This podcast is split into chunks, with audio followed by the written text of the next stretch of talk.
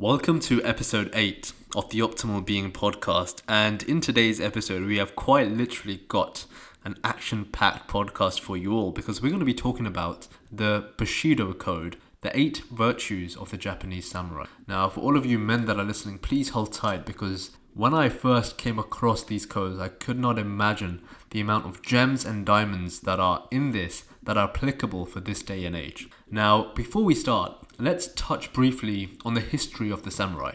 Now, just in me saying that word alone, people's first thoughts when they hear the word samurai are soldiers that are, you know, normally working for a central government dressed in full armor and, of course, armed with their famous weapon, the samurai sword. However, the word samurai originally means one who serves, and it initially consisted of men of noble birth who were assigned to be guard members of the imperial court in Japan.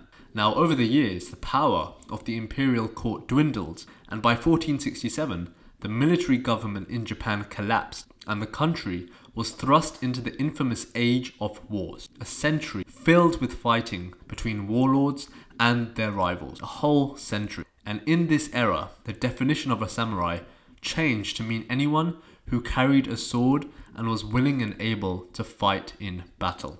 After Toyotomi Hideyoshi brought peace in Japan, a century later, the role of the samurai once again transformed. This time, there was less emphasis on martial arts training and more focus on spiritual development, teaching, and the arts. By 1867, the samurai had evolved once again into what Hideyoshi called the swordless samurai. Quite fascinating, right? Now let's move on to the Bushido code of the samurai. And this holds so much relevance, especially for today's men, and it outlines a model which we can all inspire, or aspire rather, to follow. Especially in this day and age when one of the leading causes of death for men under 25 is suicide, and I guess it's safe to say that a lot of men are feeling misguided and a little bit lost in our lives. And what's interesting is that the Bushido Code is an ethical system of living, it's not a religious belief system. And what's even more interesting is that this code has such an emphasis on three core values of true manliness, which are compassion, integrity, and benevolence, amongst others. Quite the opposite of what a lot of us have been taught manliness would be. Now, when we're talking about the ideal samurai warrior, it was someone who would have done enough inner work that they were immune from the fear of death. Only the fear of dishonor and loyalty motivated the true samurai.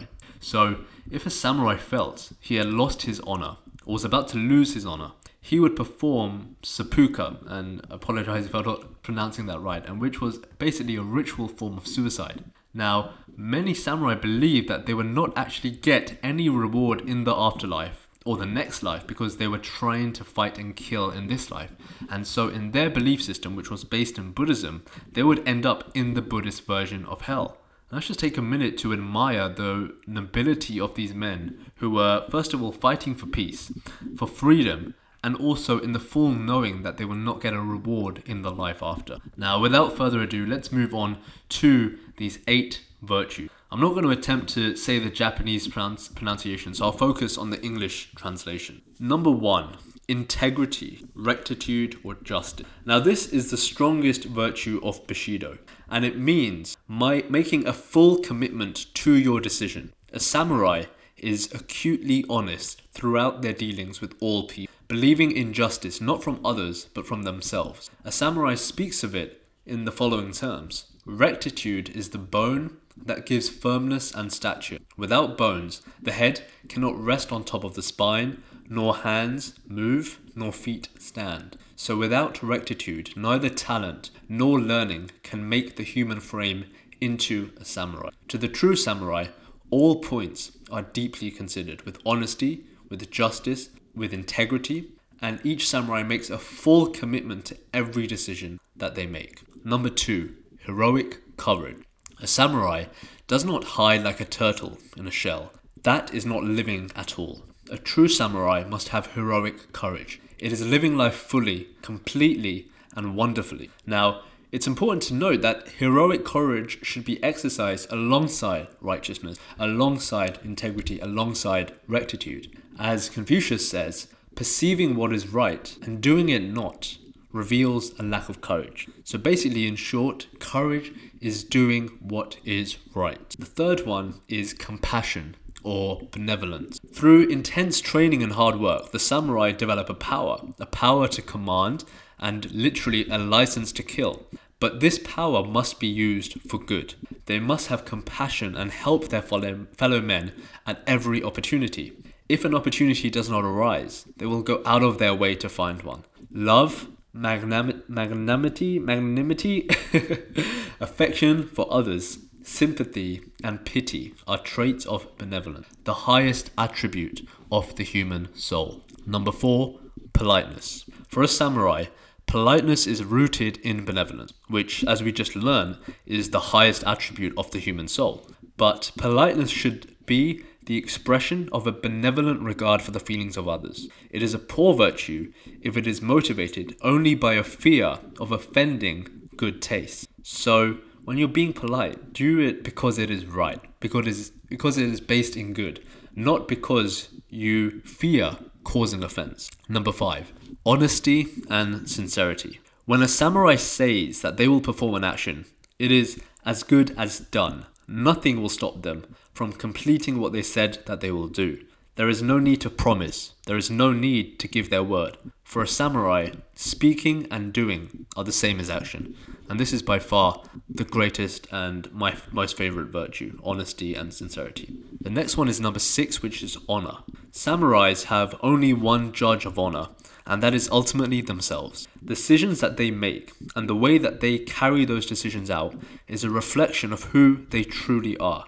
Ultimately, this shows that you cannot hide from yourself, you cannot escape yourself, but ultimately, you need to be free from yourself. And I think one of the best phrases that we have for that today is that the way you do one thing is the way you do everything.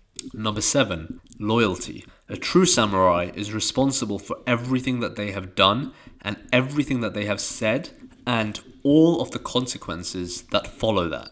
To everyone that they are responsible for, they are immensely loyal and stay fiercely true to them. And finally, number eight, which is self control. True samurais have no reason to be cruel. They do not need to prove their strength. Samurais are not only respected for their strength in battle, but also in their dealings with others, including their enemy. A samurai should behave according to an absolute moral standard, one that transcends logic. What's right is right, and what's wrong is wrong. There's no two ways about it. To take offense at even a slight provocation was ridiculed as being short tempered. And as the popular saying puts it, true patience means bearing the unbearable. So there you have it eight virtues that Japanese samurai followed, and I believe all men today should aspire to these as a baseline on how to lead a noble life. And I think it's never come at a better time. If you've liked this episode, I would be hugely grateful if you can share it with a friend that needs to hear it or leave a review. Thanks so much for tuning in.